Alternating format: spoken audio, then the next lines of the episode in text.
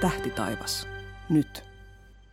Tervetuloa Tähtitaivas nyt podcastin ylimääräiseen jaksoon, jossa me käsitellään haloilmiöitä. Mä olen Ursan tiedottaja Anne Liljeström ja haloista mun kanssa keskustelemassa onkin tänään Ursan ilmakehän optiset ilmiöt-ryhmän vetäjä Juha Ojanperä. Äänikäsittelyn on jälleen tehnyt Tomi Taskinen.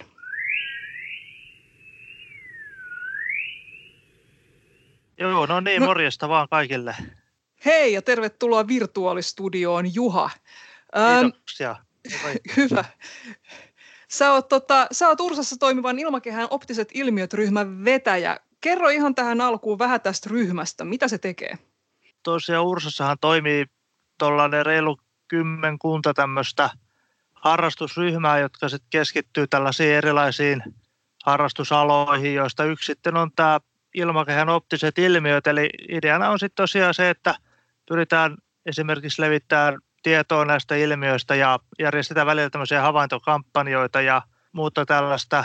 tällaista. Ja tota, tämä on sellainen, ei ole mikään sellainen kauhean tiivis, tiivis ryhmä ja, ja tota, ryhmän toimintaan voi, voi lähteä ihan, ihan tuosta vaan mukaan ja, ja tota, toimintaan lasketaan jo se, että tekee havaintoja, havaintoja joita sitten raportoi tuonne taivaan vahtiin näistä erilaisista ilmakehän ilmiöistä, kuten, kuten vaikkapa juuri haloilmiöistä haloilmiöitä on ja sitten myöhemmin tuossa tulee valaisevat yöpilvet ja joo. mitäs kaikkia muita näitä nyt on. Joo, tosiaan joo, ryhmän näitä niin kuin ilmiöitä, mistä me ollaan kiinnostuneita, niin tässä on erityisesti, no halot on tietenkin yksi ja sitten niin kuin sanoit, valaisevat yöpilvet, se on tämmöinen kesäkauden juttu, mitkä näkyy sitten tuolla nimenomaan täällä eteläisessä Suomessa kesäöiden aikana, erityisesti helmi, tai anteeksi tuolla heinä, heinäkuun loppupuoliskolla elokuun alussa ja sitten tuossa helmi, tammi, tammi-helmikuussa monesti nähdään näitä, näitä tota, helmiäispilviä, niin se on yksi sellainen, yksi sellainen erityisen kiinnostava ilmiö.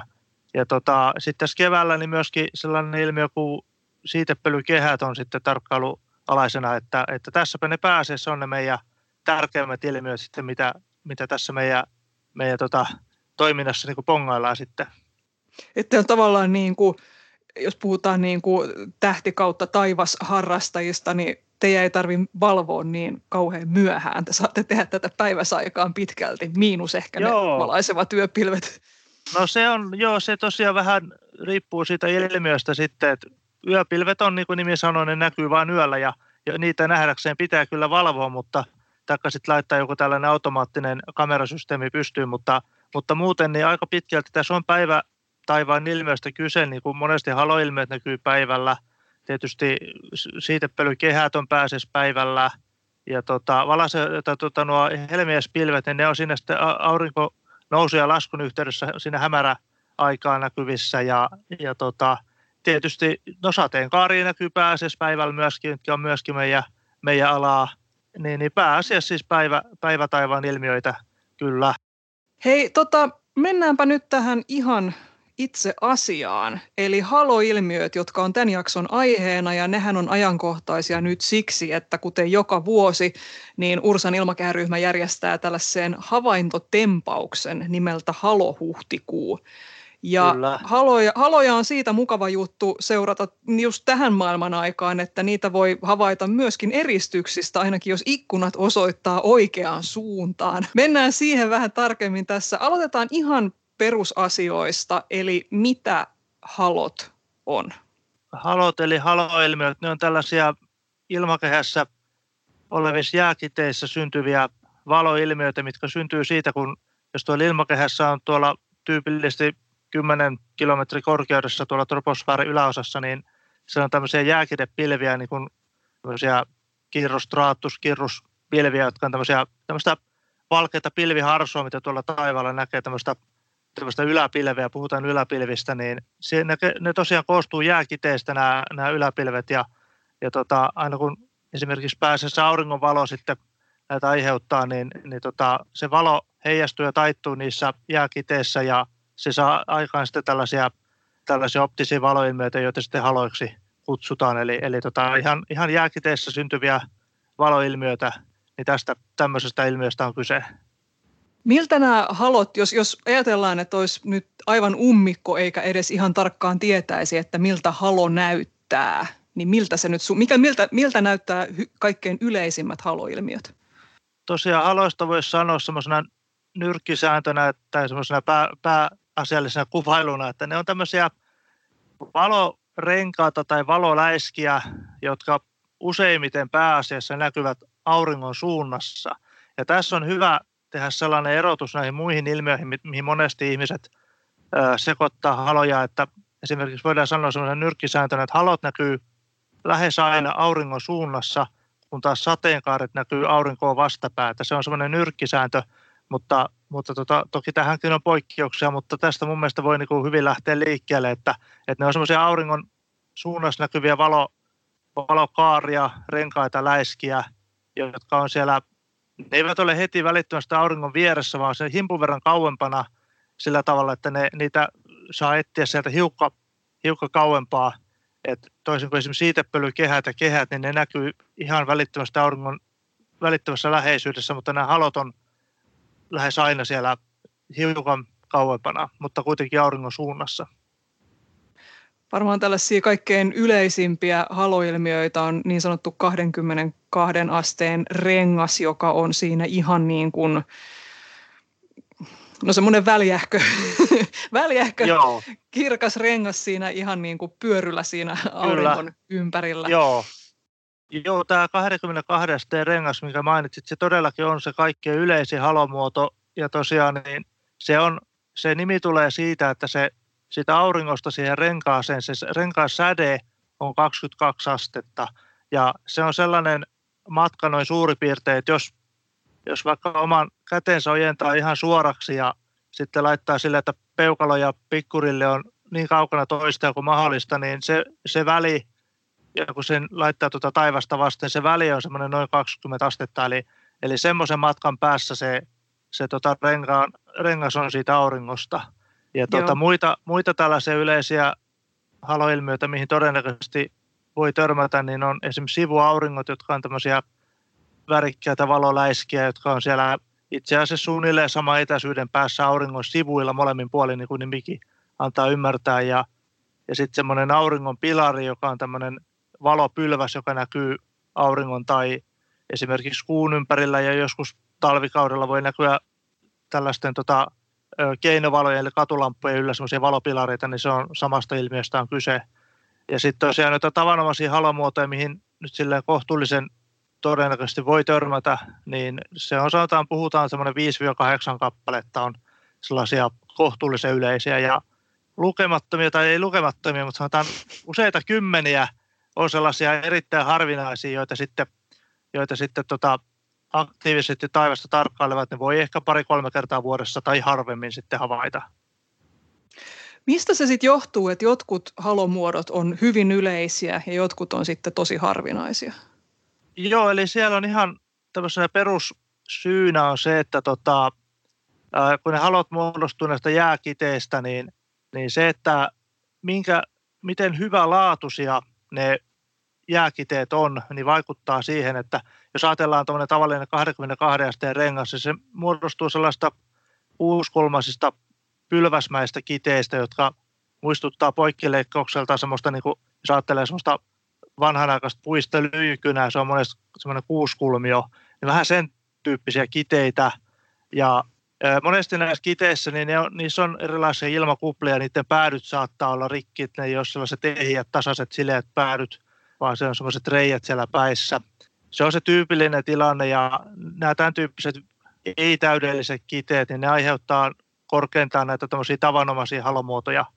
Ja tota, koska luonnossa kaikki tällainen täydellisyys on sangen harvinaista, niin, niin tota, sen takia nämä täydelliset virheettömät kiteet, joista sitten muodostuu näitä harvinaisempia halomuotoja, niin koska ne kiteet on harvinaisia, niin sen takia myöskin nämä nämä tota, harvinaiset halomuodot on sitten harvinaisia. Ja lisäksi siihen vaikuttaa myös se, että ää, näissä harvinaisissa halomuodoissa niin sillä, niitä kiteiden liiketilaa, että miten ne liikkuu siellä, leijuu siellä ilmassa, niin se on aivan tietynlaisia liiketiloja näillä harvinaisilla halomuodoilla, jotka sitten niin ikään on myöskin harvinaisia, että, että se kide sattuu liikkumaan juuri sillä tietyllä tavalla, niin, niin näistä syistä johtuen niin nämä harvinaiset halot on sitten harvinaisia. Joo, joo, eli ne vaatii aivan erityiset olosuhteet sitten. Kyllä, juuri näin. Aina välillä kuulee sitten vielä puhuttavan sellaisesta asiasta kuin halonäytelmä, jolloin Kyllä. taivaalla on sitten useampia haloilmiöitä, niin minkälaisia olosuhteita tällaiset vaatii?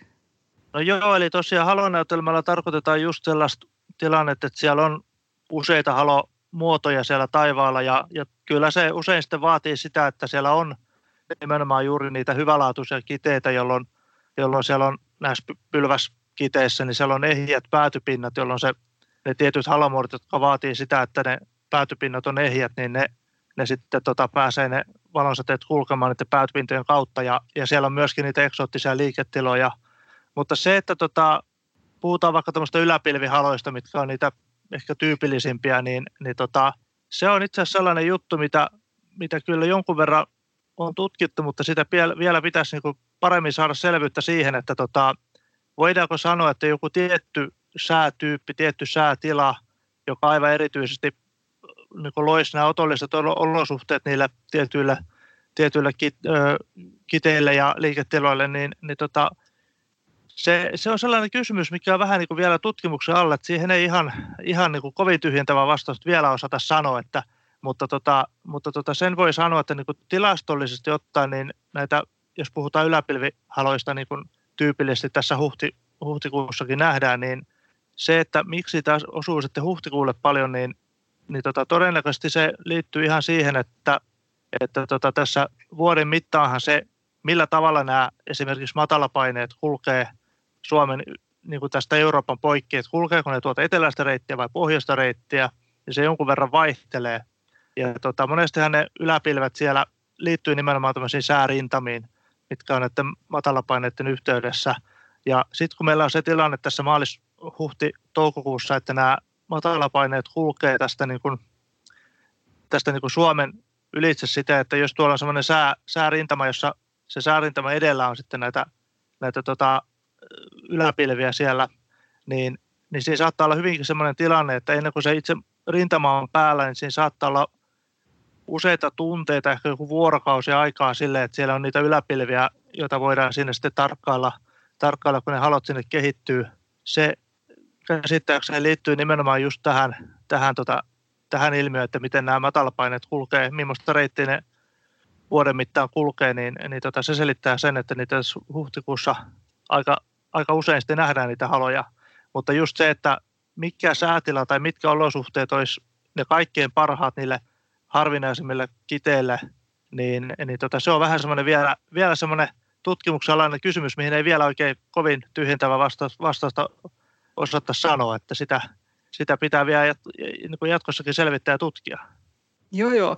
Jos sä katsot ö, sääennustetta, niin onko siellä mitään sellaisia, no tietysti ei nyt saa sataa ja olla kauhean pilvistä, mutta Joo. mitään sellaisia merkkejä siitä, että sä ajattelet, että okei, että huomenna saattaisi näkyä haloja?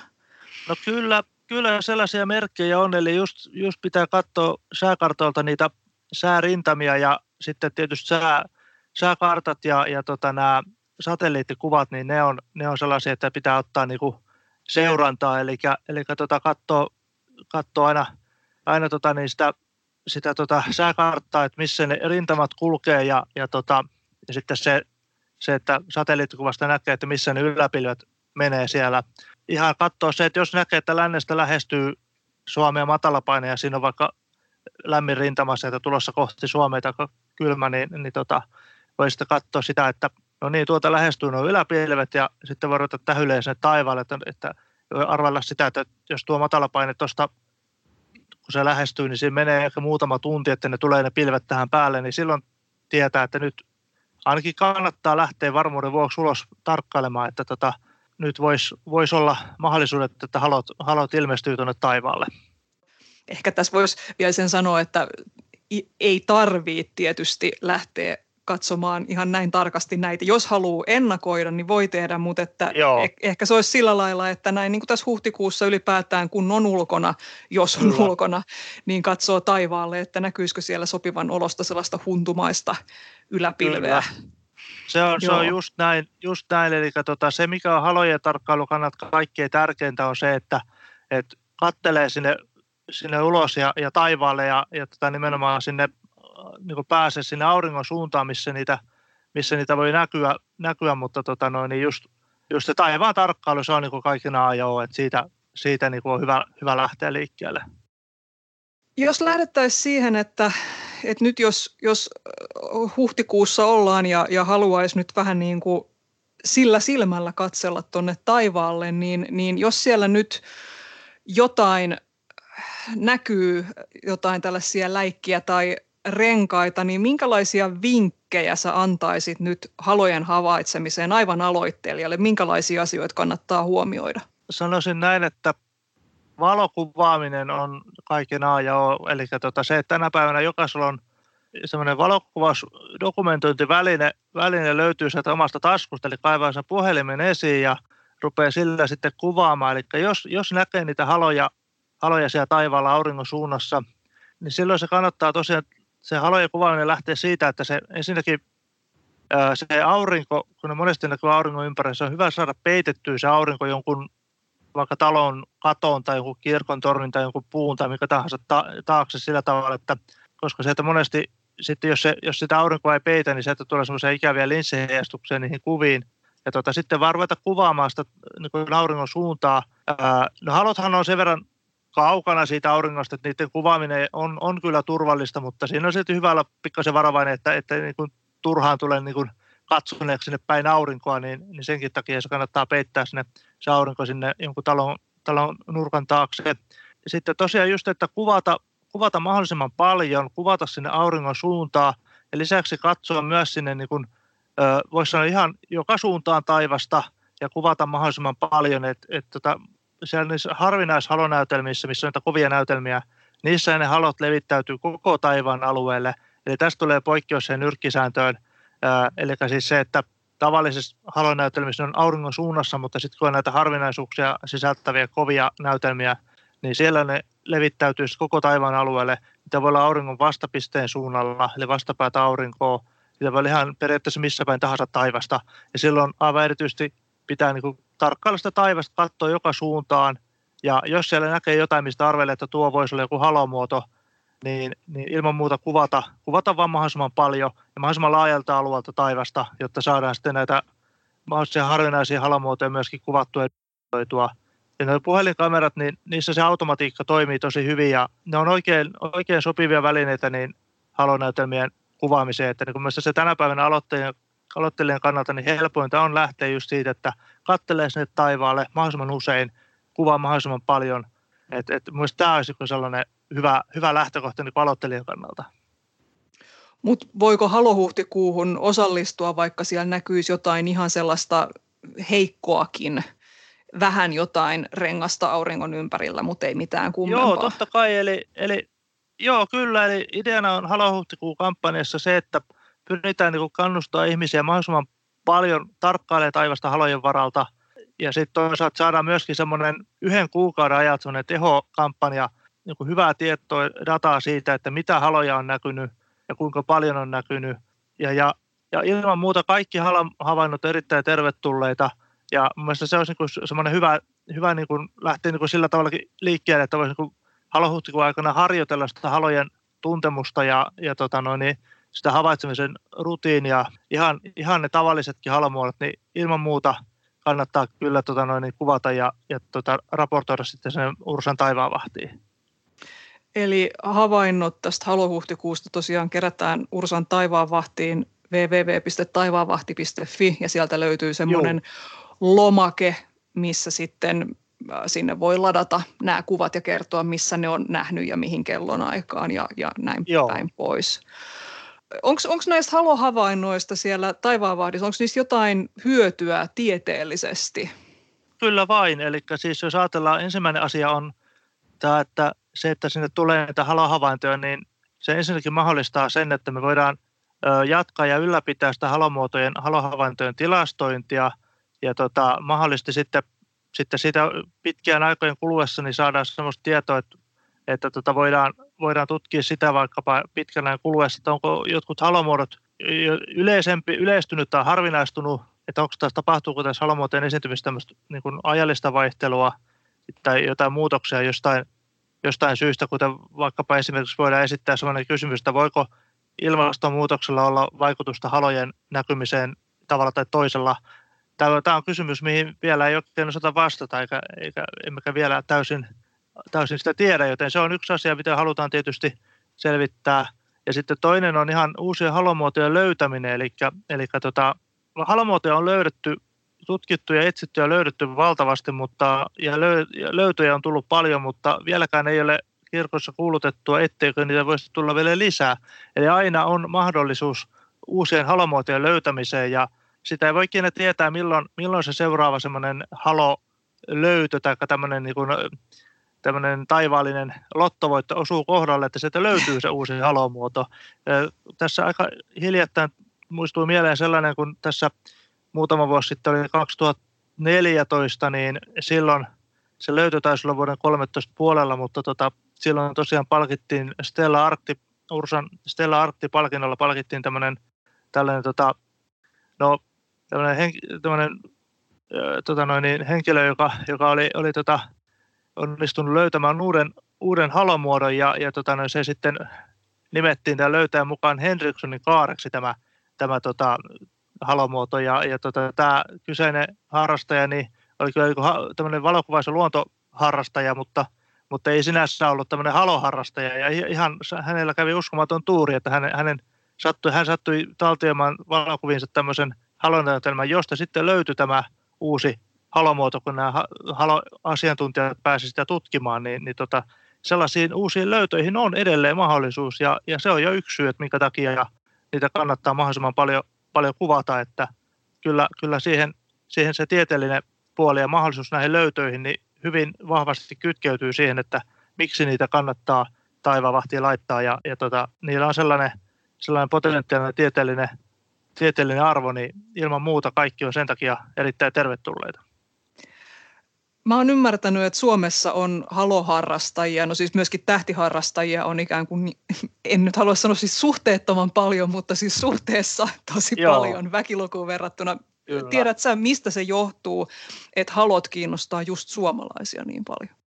Se on, se on hyvä kysymys ja tota, mä luulen, että siihen on tietysti varmaan yhtenä, yhtenä syynä se, että meillä täällä pohjoisessa niin on sellaiset olosuhteet, että tota, meillä näkyy haloja paljon. Toki yläpilvihaloja näkyy, näkyy kyllä ihan kaikkialla maailmassa, mutta sitten näitä tällaisia talvikaudella näkyviä jääsumuhaloja, niin siinä tietysti meidän pohjoiset olosuhteet, varsinkin tuolla Lapissa, niin aivan erityisesti mahdollistaa sen, että siellä, siellä voidaan sitten nähdä nähdä niitä haloja paljon sitten talvikaudella, kun on näitä jää, niin sanottuja jääsumuja, eli, eli tämmöisiä, tämmöisiä monesti joitakin hiihto, hiihto- tai laskettelukeskusten ympäristössä, kun siellä lumitykillä lumetetaan, niin, niin tota, sinne muodostuu jääkiteitä ja ne muodostaa semmoisia semmoisia niin kuin, ikään kuin sumua sinne maanpinnan tasolle, jota tosiaan sitten sanotaan jääsumuksi, niin, niin tota, ja niissä voi esiintyä sitten hyvin harvinaisia halomuotoja, mitä ei välttämättä nähdä edes koskaan tuolla yläpilvihaloissa – niin, niin tota, mä luulen, että selittävä tekijä voi olla just tämä, että, että meillä on hyvät olosuhteet sillä, että meillä voi niitä haloja erityisen hyvin sitten näkyä ja, ja, tota, ja sitten se, että Suomessa on tosiaan, niin jos ajatellaan tätä halo, aktiivisemman haloharrastamisen ja halotutkimuksen historiaa, niin se on 80-luvulta alkanut ja, ja, tota, ja silloin siellä oli sitten tosiaan tämä nykyinen tähtiavaruuden päätoimittaja eli Marko Pekkola oli silloin aktiivisessa roolissa – luomassa Suomeen tätä tämmöistä haloharrastuksen ja halotutkimuksen kulttuuria. Ja tota, se on varmaan sieltä sitten, sieltä sitten lähtenyt ja kun on tullut niitä löytöjä ja uusia havaintoja, niin se on niin ruokkinut sitä mielenkiintoa, että, että tässä on, tässä on niin oikeasti tosi, tosi niin tieteellisestikin merkittävästä asioista kyse, kyse niin tota, mä luulen, että se voi olla sieltä, sieltä sitten lähtenyt se, se semmoinen halokulttuuri. Ja ilman muuta vahti tänä päivänä, niin, niin sitten niin myöskin, myöskin sitten ylläpitää sitä ja luo mahdollisuuksia siihen, siihen että, mutta että mä luulen, että se kaiken keskiössä se on varmaan se, että meillä on tämän pohjoisen sijaintimen vuoksi, meillä on varsinkin näiden jääsumuhalojen kannalta, meillä on hyvät olosuhteet siihen, että niitä voi näkyä ja, ja, tota, ja, ja sen takia sitten varmasti niitä täällä, täällä ruvettu sitten havaitsemaan. Kiitoksia haastattelusta Juha Ojanperä ja Kiitoksia. me kannustetaan kaikkia nyt todellakin havaitsemaan haloja, jos ei ulos voi mennä, niin edes ikkunasta, jos sattuu Kyllä. katsomaan niin kuin auringon suuntaan tai parvekkeelta ja raportoimaan niitä taivaanvahtiin. Laittakaa valokuvia, jos on, mutta jos satutte nyt vaan näkemään niitä paljain silmin, niin nauttikaa niistä ja katsokaa, näkyykö niitä vielä siellä muuallakin päin taivasta kuin vaan Kyllä. auringon ympärillä. Ei muuta kuin katse, katse kohti taivaita. Katse kohti taivaita. Hyvä. Kiitos. Kiitoksia.